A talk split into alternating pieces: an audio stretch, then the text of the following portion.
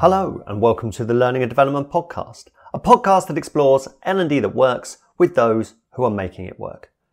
In this episode, I'm speaking with John Hinchliffe, Digital Learning Experience Manager at Emirates National Bank of Dubai, and highly regarded industry leader. So, without further ado, let's get into it.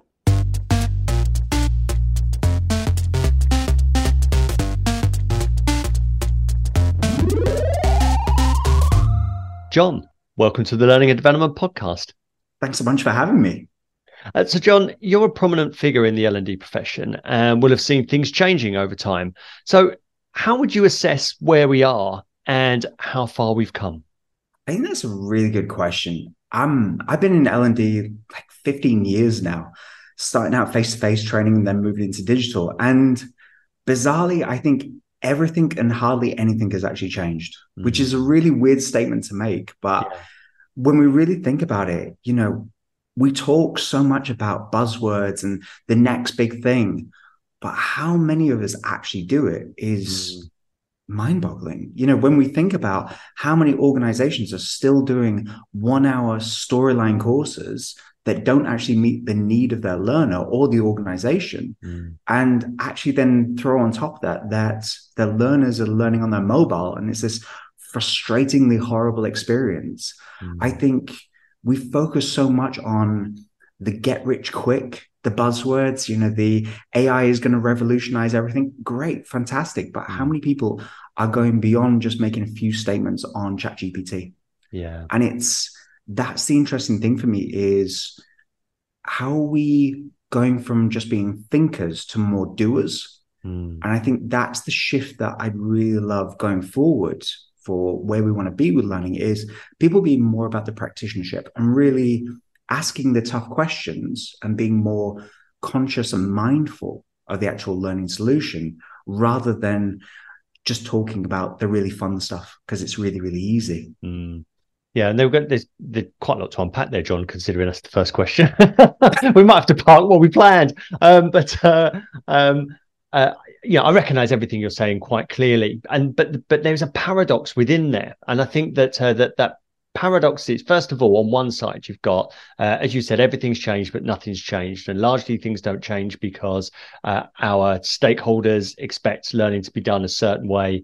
Uh, that includes leaders managers and employees. Uh, learning and development people, especially vendors, are skilled in a very particular skill set. So when you ask for a solution from a trusted vendor, it's going to look and smell like the status quo, uh, albeit different content and everybody's then looking for a blend. But let's be really honest we were doing blended learning for decades so there's nothing new there. But you know you know speaking to a to um uh, a, a fellow experienced L&D professional, you know that when you're in learning and development and you built up credibility inside your organization, then you get pulled into like from running and implementing programs and your one hour articulate as you mentioned uh, to actually solving problems which comes with the credibility which comes with a track record which then gives you the permission to go on and do stuff. But but you know there, there's lots to unpack there into here i'm going to choose my question.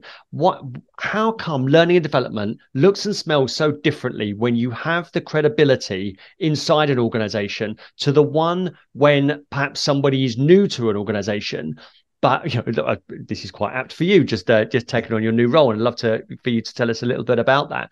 But when you're new to it and you're asked to either uh, build on or turn around an L and D function, the expectation is much, much, much, much lower, which per- perhaps does explain a lot of the why things haven't changed. Yeah. I mean, those are some great points. My goodness, for a first question, we've gone deep. but when we really think about it, you know, for a lot of individuals coming into new roles or being in existing roles, we have that focus on output rather than impact because output for so long has been ROI. Mm. For those listening on podcast, quotation marks. Yeah. But really, for us, it's, you know, that credibility is gained from how do we actually show value? How do we show that through data? How do we show that through feedback and not just happy sheets, mm. but actually really delving deep in the beginning? What is the problem and what is the solution that's needed? Mm. Because just being told to do something and then doing it if we related that to any other part of our life, that makes zero sense. Yeah. If somebody said to you, hold this shelf, and we did it, but we don't know why, mm. it doesn't make any sense. Thus, in the same way, if somebody said, we need a leadership course, great, I'm going to go build a leadership course without actually understanding what is needed, what is the problem, what is the answer to the question that is troubling you. Yeah.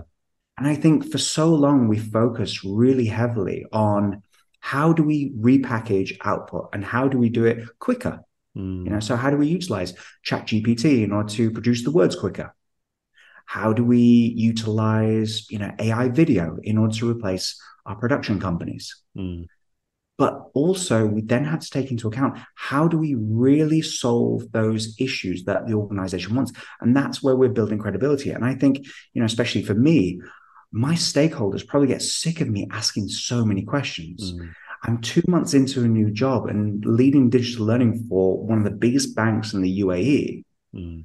And I ask so many questions because I need to know where are our people? Where are they learning? How are they learning? What do they need to know? And where do they need to access it? Where do they live digitally? And I need to take into consideration that I have somebody who is C suite, but I also need to understand that there's somebody who is a teller at a bank that needs to know how to do a foreign exchange rate in a few seconds. Yeah.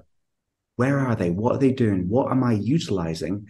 And I think for me as well, it's yes, buzzwords are interesting, but it's how do you taste them and how do you really get an understanding of what's relevant? How do you connect the dots between what you're doing, what you need to do, what the organization needs, and how that might fit in? And I think mm-hmm. that's that's a real difference with L and D professionals. Yeah, you've, uh, you've, you've touched on something right at the beginning there that's really important. That uh, that that you or I wouldn't be speaking to a carpenter, a plumber, a lawyer, an accountant, uh, and telling them how to do their job for goodness sake, we would we'd, we'd, be, we'd be made to look foolish pretty, pretty quickly. But, but I've said it before that learning and development is a dance that everybody thinks that they know, but we're not waltzing across the floor here. We're not we're not grabbing a partner and tango in. It, with with dumbing it down to just requests, we make it look like a conga line. Everybody just uh, has their arms on the person in front of them and kicks their leg every now and again, right? Which of course people feel great doing it, and they feel great in the immediate aftermath but nothing changes. No one's a skilled dancer. No one's going on Strictly Come Dancing. Uh, for, international uh, listeners, uh, insert your uh, your public dance competition of choice uh, with uh, within there. But but but but but you know, to your point, let's not dumb it down. You know, you're you're asking questions because you've got um, professional pride um, attached to what you're doing. And you know, you said you're a couple of months into a to a new role uh, in a new country, so you've got a lot on the line there. You, you know, so so asking the right questions is a, is a surefire way of uh, of, of future proofing your career there. And I think, you know, you touched on something really great there is everybody thinks that they can do it because for a lot of people, learning has been such a bad experience. Yeah. Literally, the main thing that they consider is learning was when you were back at school. Mm. And for the vast majority of us, that was somebody at the front telling us stuff for goodness me, what, six, seven hours in a day? You've not really taken on board a lot of stuff because you have so much going on in your mind. There's so many easy distractions. And for a lot of people, that is learning. And so they think, well, learning's terrible. And I think that has a lot to do with people's public perception of mm-hmm. L&D. And then they get the same again. They get those bad experiences, those really terrible icebreaker questions at the beginning of face to face sessions, like, tell me two truths and a lie. How about I don't? and then you get, you know, e learning that is dry as a biscuit, that is yeah. forced upon you. And especially when you think about like refresher learning, mm-hmm. you know, once again, it's one hour every single year. Well, why not give me an adaptive piece of learning where I can do my test at the beginning, tell you that I actually know what I'm supposed to know, and we can tick that box. Mm. I think there's so many things for us to unpack with regard to that. But I think it is just that thing of unfortunately learning and e-learning has had such a bad reputation that mm. it's really hard for us to untaint ourselves with that brush. But I think yeah. it's us really being able to go into an organization and really understand their problems being really consultative, mm. you know, and really understanding what it is that they need and being able to then demonstrate and show quick, small results mm. to really help them understand that we're there to help. We actually understand and we prove that we actually have the chops mm. because, like you said, everybody thinks that they can be a trainer. Yeah, and and and just to, just that we, we we're just a few minutes in, and uh, we, we've all got already gone down this route. I think it's really important to stay say, John, that you know we talk like this because we care. You know, I've got a track record of uh, of of of uh, as as the listener will know of taking my beginning my career in learning and development and thinking it was one thing, but when it turned into the actual juicy consulting and uh, and uh, being tasked with making a meaningful difference, it became something else, and it was uh, incredibly rewarding. And this podcast has given me the opportunity to speak with many more people who've done exactly that. So, so I think that uh, that that you and I will will our frustration is born in of um, the perception by stakeholders that hasn't moved in line with perhaps our experience and our expectations. But I'd like to take us take you back because we've we've discussed it already. Uh, we touched upon it already. That um, that in the con but in the context of uh, you wanting to explore what it means to to grow into uh, and join the learning and development profession. Back in the day, as you mentioned, you'd grow learning and development professionals in the classroom. It was almost like a greenhouse for learning and development professionals, and you'd you'd feed it delivery and design, uh, and and hence a trainer would grow. Um, but but and and of course, um, core facilitation and training delivery skills were the cornerstone of the skill set required for our profession. But that's no longer the case, is it? Uh, I think that we've we almost exhausted that as a as a way. You know, what was it Einstein um, uh, saying? You know, you you uh, continue to do the same thing and get the same results. And I think we've burst through that. But I'd love to to discuss with you what what some of those core skills are that uh, that you're seeing from from your experience. Uh, which are different entry level roles into our profession than uh, than we would have seen before. Yeah, and I think this is one of those areas that we have seen change, mm. which is really great. When we really think about e-learning, and especially, you know, during COVID times, my goodness, weren't they a time three years ago? We saw a massive explosion of instructional designers, people wanting to come into the profession because instructional design became very attractive because it was seen as the easiest route, it was seen as the lowest hurdles to get over. And for a lot of people, they thought that instructional design was the only thing. Mm. But when we really think about it, a lot has changed in terms of how we're actually able to do learning. Mm. So when we think about the technology that is associated with what we can actually do, content curators, that's something that I've seen really grow because mm. the fact is that organizations buy big libraries and you know there's some great content in there, but you need somebody to actually make sense of them, be able to actually make congruent, sensible playlists, if you will. It's kind of like the difference between you go on Spotify and you hit shuffle compared to you have a dedicated playlist for your top songs of the year. It's that difference. One is just a sporadic piece of learning that you might get a little bit of tidbits within there that might help. But then you go for the proper playlist that actually just makes sense and it takes you on that journey. And mm. content curators is, you know, something that's really, really growing, especially when you look at how many organizations are utilizing LXPs. Mm. It's really having somebody within there that understands how to filter, make sense, but also understand the length of time that a piece of learning needs to be, not just putting together a four hour piece of learning. Mm. And curation is a skill. I've seen organizations do it terribly where they have curated pieces of learning that never end because it goes off to another curated journey and another one and it takes nine hours. Wow. But you know, curation is one definite element. But I think when we're talking about platforms, also platform specialists, mm. because buying a platform is 10% of your solution. Yeah. You've got everything else to do there. You've got the implementation within there. You've also got setting up your people, your communications within there. You've got your content within there it's not just somewhere where your content is housed, it's where your content lives. Yeah. And really, it's having people who become attuned to the different platforms. Now, something people might say is, well, I'm out of work. How on earth am I supposed to get, you know, in tune with an LMS if I've never touched one? There's free ones out there that you can play with and actually utilize that in your portfolio. Um, Thinkific, really basic, but really good LMS Mm. Okay, you can actually show your journey of customizing that LMS, how you optimized it, how you took on board different elements, how you curated content because you can curate from the open web. So, YouTube, Harvard Business Review articles, everything and anything. Mm. So, you can actually display what you know. And I think that's something that is becoming more and more prominent is people being able to show what they know. Yeah. And I really, really love that. I think also something that we have to touch on is, you know, marketing for learning. Yeah. I've really seen organizations get on board with that because they understand. And I think it's Ashley Sinclair says it best. If you build it, they won't come. Yeah, that's right. Damn Kevin Costner, they won't come. But it is this thing of just because back in the day we used to create content and it all used to be mandatory, of course you got learners because it was mandatory. Yeah. But now we're having to really speak to our people because they have so many different distractions and so many pulls on their time mm. that we really need to think about how do we entice them? How do we bring them value? But also, how do we get them where they are? Yeah. And how do we something that I'm really focusing on the moment is, and this is probably called something else, but I've named it events of interest. So, events of interest is marketing to people when they least expect that they need learning.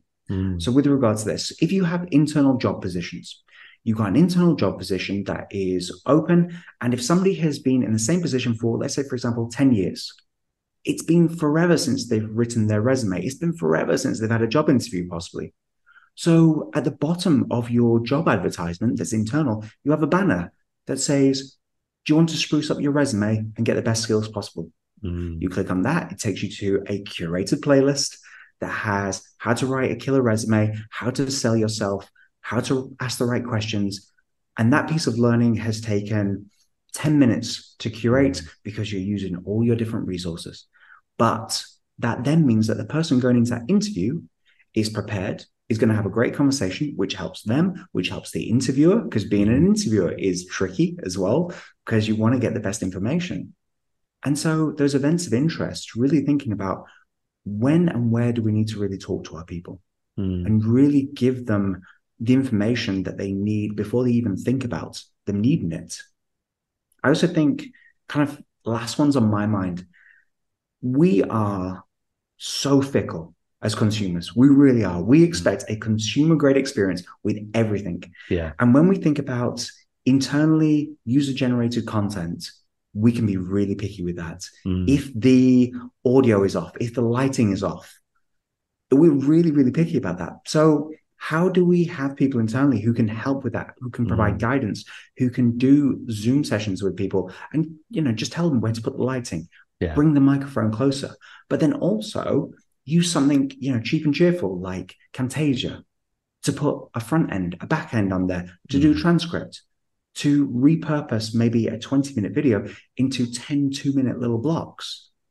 All of a sudden, you've got a great product from one product and you're really bringing value. And from something that was a free resource internally, mm. you've now got a completely different style of learning. And so we've moved away from just the thinker, the storyboarder, the developer to now really thinking about that ecosystem. Mm. So yeah, I mean it's it's changing. And then when you go above that, then you're into kind of data analysts, mm-hmm. people really understanding what is going on with your learners, what's going on with your business. Yeah. Where's, you know, causation, correlation, what are the outcomes? Because like you said in the early, you know, parts of this conversation, how do we really prove that we're bringing value? Yeah. And data data is a fantastic way to do that. Mm.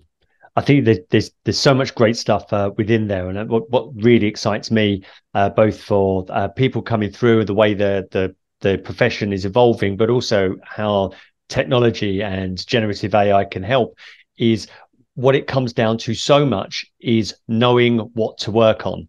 Uh, I think for far too long, uh, it was really it, it seemed very easy to set up a learning and development department because you ensured you had a robust curricula that you had vast content suites in your LMS. Uh, and then all we needed to do was fix the learner really, uh, because they just needed to be the self-directed learner that uh, that that was going to uh, rescue learning and development all those uh, all those years ago.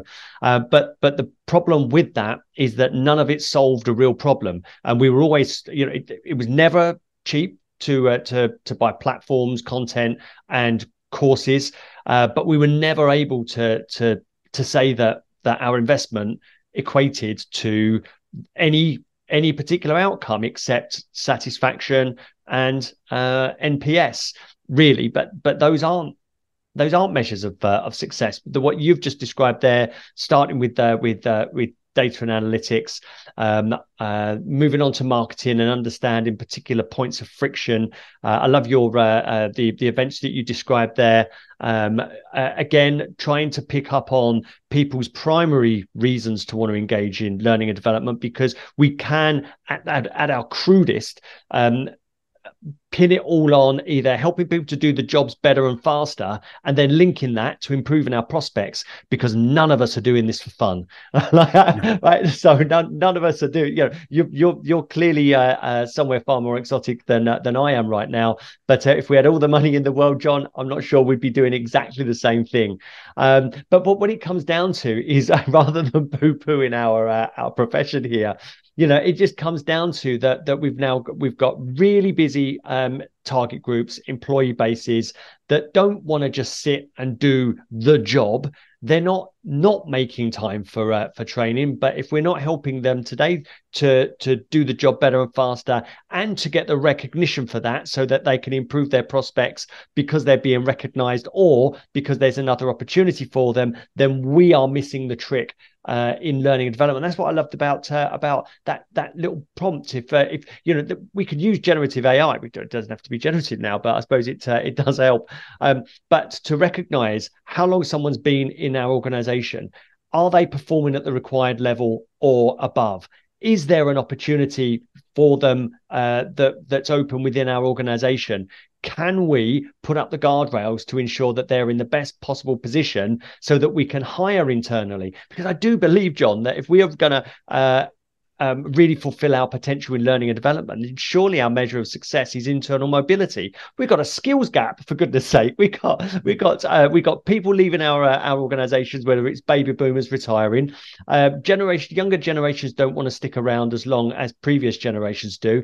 We've got the half life of skills and also emerging skills, which are which are gold dust in the marketplace that we that people are struggling to hire from, and yet we've got a keen workforce who would love to be doing something uh, perhaps more cutting edge or, or just something for a change. So, what a brilliant opportunity for learning and development to grasp it. I think you are so right. And I think this kind of brings me back to school days. Mm. Can you remember in school days when you had that one day in the year where you did something completely different? Yeah. Like when it was the run up to Christmas and it was like you got to watch a well, you got to watch a cassette tape yeah, that's that's kind of the age. The old VHS. they wheeled out the VHS. Um, for younger listeners, please Google VHS. It's it's quite an old style streaming. yeah, it was it was on demand. Yeah. But when we think about that, you know, especially when we talk about like gig economies, internal gig mm. economies, they make so much sense because you have you know a captive audience that wants to taste things that wants to do things because i think also there's a level of safety there for your career in being able to taste i talk about taste quite a lot with people because I, I think it's super important but you get to taste what a role is like before fully committing it's like going on a first date mm. with your potential new career rather than just going straight into marriage yeah. because if you start a new career and you think i want to be an x and then you actually get into it and you realize, I hate this. Mm. So I started my career in banking. I actually have a professional qualification for banking mm. and I hated it. Yeah. Absolutely hated it. I did it, you know, in university. And then I all of a sudden found out that I really like talking to people. Mm. And then that went into face to face training. And then that went into digital training. How fantastic it would have been to rather me be able to taste those little things and not waste three, six years doing something that wasn't quite right. Mm. But I think a really interesting thing, and I don't think it actually gets talked about enough, is the psychology within teams when we mm. talk about gig economy. And what I mean by that is ownership of people. Managers fear of not having ownership of people, giving people the ability to go to other units, other departments, and being comfortable that it's not going to negatively reflect on them. Mm. Because I was chatting to somebody and they said, My worry is what happens if half of my workforce that I look after go off and do other things? Am I am I going to get people thinking that I'm a horrible manager? That people want to be in different departments. And so it's it's really how do we put in that psychological safety for Mm. people to be able to go out and try different things, but also be able to provide the support to business leaders and say it's okay. You know, it's actually encouraged because you're going to push people out, but also you're going to get people in. Yeah. And so having that fluidity, I, I think there's so much work to do around that. But I think psychology is such a big thing because we've been drilled in for so long that I, as manager, need to own these people. These are my people, almost like a tribe. Yeah. These are my people. I I own them. I'm responsible for them. But you have to be able to let them leave the nest and do other things. So I think there's so much work around that as well. Yeah, yeah, there really is. Not just at a team level, but an organizational level. John, we uh, we did some uh, uh, some research recently at 360Learning, large sample size as well, 3,600 respondents uh, from around the world. Uh, what it came back, and this was all around um, uh, trying to understand the approach to skills, what's working, what's the burning platform, and perhaps what the challenges are. And one of the major challenges was that that employees came back uh, and said, and well, two thirds of employees said that there was no career path for them. And I think that what's really crucial for that isn't that that that a promise is made to people, but how can we expect people to take ownership of their learning if they don't know what that next step might look like? And yeah, okay, it might not be a guarantee that we can make, and there may, but we we do probably need to make some kind of offer, whether it's options A, B, or C, so that people know where to apply their development. Otherwise, we've got 10 million pieces of content in our LMS. We've got access to ChatGPT. We've got access to the internet and YouTube and all these other things, Khan Academy, uh, Udemy. We've got all of these brilliant things. But if we don't know what's next, is it any surprise to us that we're that in our organizations people are, are deciding to look elsewhere because you know that that the trust is going to be broken. It's going to be eroded internally. If you're thinking, well, you're not showing me the next path, so do I, I, you know I'm, I'm gonna i'm gonna look at this on my own and then and then you've got your self-directed learner. You've got somebody who's who's taken ownership to go and look outside. But but I th- i'm really excited with the way that that technology is going especially with um uh uh, generative AI helping uh, to uh, create skills ontologies, keep those updated, keep them benchmarked, have them benchmarked with what's going on outside the market, as well as internal scopes for roles that can then uh, help people to to align their current skill sets that develop transferable skill sets to, to what you just described there. Uh, apply for something that that might just be one step ahead for them rather than a huge leap. And obviously inside our organizations so that that we benefit from that motivation to learn but also that that that will to progress. Yeah. I mean goodness me so many incredible things within there. Mm. and i think you know you've hit so many points there so many points. And i think it's that thing of we absolutely we as humans we as individuals know that career progression is good. Mm. we know that you know there is so much information out there. The fact is that every question you could really want is out there. You just google you youtube you go searching. Mm. but the fact is that us as l&d are there to really guide you with the right answers break through and filter the right things. We're almost like the new year's resolutions in that we're there helping you focus on what is it you really want to do, making you realize, but then also providing the steps and really helping you mm. keep to those. And how do we do that in the simplest, easiest form possible, where you are in a way that you like to consume, that Mm. builds habits? I mean, goodness me, it's not easy. Goodness me, it's like a New Year's resolution. It's not easy. yeah But the more that we build in those habits and the more that we have success with those, then you have a happier culture. Then you have more retention of staff, which is a massive issue for people, you know, especially when we looked at, you know, the amount of people that were leaving organizations straight after COVID. Mm.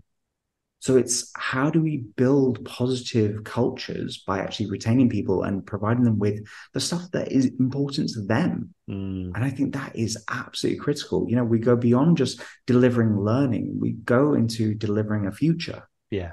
and that's that's a real game changer yeah that's the big picture stuff and i'm glad you've gone there john because it takes me on to the next part because because clearly there's a big opportunity uh, with with the with employees who i believe feel underserved largely by uh, by um, uh, by the organisations for which we can play a, a, big role there. But personally, I'm I'm incredibly excited uh, because I think that there's never been a better time to be in L and D. Number one, we have the burning platform, which is the large scale skills gaps, and number two, we have the technology uh, which is at hand that we can help us. Now, uh, some vendors are, are, are, rushing, as you know, to to incorporate uh, the, the, the modern technology into it. But I think that, uh, that it's almost like an arms race um, that uh, that we can we as learning and development can f- finally uh, fulfill our potential. So my question then, a bit of a leading one here, John. Um, are you optimistic that we as a profession can grasp this opportunity and turn our spending, which uh, at latest figures is above somewhere between 350 to 400 billion dollars a year and turn that into actual results no oh interesting Should we just stop there or we'll do a second episode stop in a few there. months? stop there. The, the, John, the John trial. All optimism aside, I have to be a realist. Mm-hmm. That's the thing. And I think you know, you and me have alluded to this within this conversation that we have a lot of passion and a lot of love for this industry. But the fact is, we've also got quite a few battle scars mm. along the hmm. way. And I've seen so many utopian beliefs and buzzwords and things along the way that keep on making us have hope yeah. that we spend an absolutely incredible amount of money. But how many of us are really, really looking at our learners, what our organizations need, mm. and how many of us are still just ticking the box. And I think unless we can start really utilizing really advanced AI to look through our platforms and really understand what are our people consuming, what happens within their roles, what do they need, how do we provide them with the information that they need before they need it, mm-hmm. I think that's absolutely critical. So, you know, actually being able to look at the data and be able to understand somebody who is on this path, who performs in this particular level at this age range, who has maybe it goes as deep as has a family, they are 67% more likely to want to become a manager. Mm-hmm. How do we tackle that yeah. before they move to another organization where they're going to be a manager? Yeah. I think forever there is going to be a large number of organizations that are going to spend money to put a band-aid over L&D. Mm-hmm. But at the same time, there are going to be some great individuals and great organizations that are going to look to elevate their L&D. It's not all doom and gloom. Mm-hmm. Don't break out the tissues, ladies and gentlemen. But it is that thing of, I think there is always going to be this thing of everything will change, not much will change, but I hope that there are going to be individuals within this industry that are actually going to inspire other people. I I love being inspired by others. And I think that for me is a massive thing of my career mm-hmm. is being really open to looking at what others are doing and understanding how can I emulate that. Yeah. You know, I look at people like Josh Nobel. Josh Nobel, probably the most underrated rock star mm. in this industry, hardly known. But what he did at Warner Music in creating invisible L&D is biblical. Yeah. Okay. And it's something that I'm wanting to recreate. So it's being inspired by that. Mm. When you think about people who speak the most sense, you know, you look at like Niles Nolan, Man Nolan, Lori Niles-Hofmann, mm-hmm. just being able to go through the smoke and mirrors of everything and actually just provide clarity as to what organizations should really do. Mm. And I think the more we can have positive clarity and actual best practice sharing, that will increase my hope level. Mm. However, all the while while we focus on output over impact and we focus on buzzwords there's always going to be that market for buying an lms because your old one didn't perform and two mm-hmm. years later you're back at learning technologies buying an lms because your old lms doesn't work yeah i think the the more that we develop those careers of the people that support learning, not just the producers, but that support the ecosystem, your content curators, your data analysts, your marketing for learning, that will help everything. And also, that will then inspire organizations to invest more. Mm. So that's, you know, what was the figures like 300 billion? So it's 350 billion. And that figure was from uh, 2021, but it was projected to grow to 450 billion by 2028. So we've got to think that that's incremental. So yeah, so it's a figure now between 350 and 400 billion. You know, what's a few billion between friends? But I think it is this thing of if we get to the point whereby we're showing real value to organizations that l&d really does provide value it mm. helps retain staff but it also helps the organization with regard to its skills and its output then that number can go up to half a bill, you know, 600 mm. bill. And so that's that's my take on it. Mm. No, I think it's uh, you're right. It's a very realistic view. If we were going to just uh, extrapolate from where we are, we would say that a few more people would be hanging their hat on efficacy rather than what you described the old rip and replace of one one house of content for another house of content.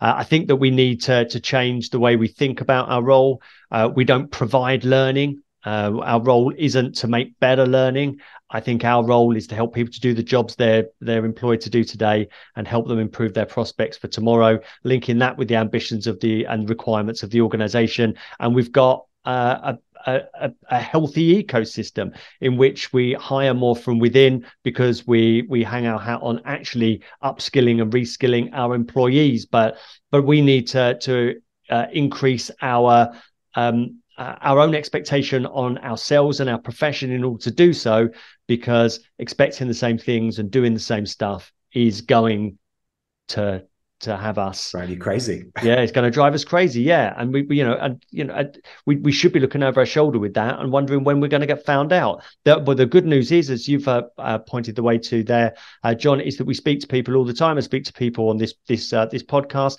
people who have just said, "I've had enough of stuff that I don't know whether it works." Or I'm sure it doesn't work, and that I am going to hang my hat on uh, on on solving the problems that matter. So here's the here's the crunch question then, John. Uh, with this this podcast has been aimed at um, uh, people entering the profession, and I think we've uh, we've meandered in a uh, in a very entertaining uh, and and interesting way. So if it all comes down to John, what advice would you give to a young John Hinchliffe if he was standing out, uh, if he was starting out in L and D today? Goodness me, a young John Hinchliffe. Um, oh, he had brilliant hair. I'll tell you that. he really did. But for me, first things first, I would say understand what people need. Mm. That's that's a biggie. Understand what people need, what the organization needs rather than what it wants but also, I think, you know, for personal development, try and get a mentor. Mm-hmm. I think that's that's one of the things that I've never had. You know, I've I'm always self-taught, every single system, every way of working, just trying, failing, fail again. Mm-hmm. I think getting a mentor would be absolutely fantastic. But I think, you know, and I've mentioned it so many times in this, but tasting, tasting so many things, tasting what is interesting, tasting different pieces of software, different methodologies, you know, and really trying to consume as much information, but also looking at what information people are consuming that is actually getting good reviews. Mm.